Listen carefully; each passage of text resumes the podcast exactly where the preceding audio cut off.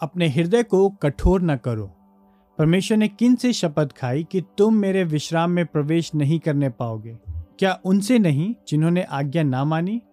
अतः हम देखते हैं कि अविश्वास के कारण ही वे प्रवेश न करने पाए।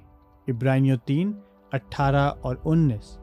यद्यपि इसराइल के लोगों ने लाल समुद्र के जल को विभाजित होते देखा और समुद्र के मध्य सूखी भूमि से होकर चले, किंतु जैसे ही उन्हें प्यास लगी उनके हृदय परमेश्वर के विरुद्ध कठोर हुए और उन्होंने अपनी देखभाल करने के लिए परमेश्वर पर भरोसा ना किया। वे उसके विरुद्ध चिल्ला उठे और उन्होंने कहा, मिस्र में जीवन अधिक अच्छा था। इब्रानियों की पुस्तक इसी बात की रोकथाम करने के लिए लिखी गई थी। स्वयं को क्रिस्टीय कहने वाले कितने ही लोग परमेश्वर के साथ प्रारंभ तो करते हैं। वे सुनते हैं कि उनके पाप क्षमा हो सकते हैं। जिससे कि वे नरक से बचकर स्वर्ग जा सकते हैं, मेरे पास खोने के लिए है ही क्या? मैं विश्वास करूँगा।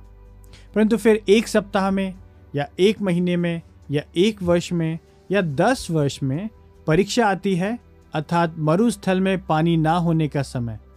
जब मन्ना से मन भर जाता है और धीरे से मिश्र के क्षणिक सुखों के लिए बढ़ती हुई लालसा होती है, जैसे कि गिनती ग्यारह पाँच और छः कहता है, हमें मिस्र की वे मछलियाँ याद हैं जो हम मुफ़्त में खाया करते थे, और खीरे और तरबूज और गंदने और प्याज और लहसुन भी।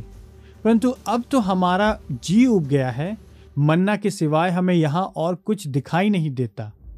यह एक ऐसी भयावह स्थिति है, जब आप यह अनुभूति करते हैं कि आपको क्रिस्ट और उसके वचन और प्रार्थना और आराधना और सुसमाचार, प्रचार, प्रसार और परमेश्वर की महिमा के लिए जीने में अब रुचि नहीं रह गई है।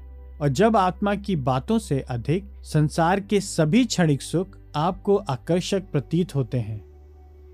यदि यह आपकी स्थिति है तो मैं आपसे इस स्थल में बोल रहे पवित्र आत्मा को सुनने का निवेदन करता हूँ। अविश्वास के कारण ही वे प्रवेश ना करने पाए। परमेश्वर के वचन पर ध्यान दें। अपने हृदय को कठोर न करें, पाप के छल के प्रति जागरूक हों।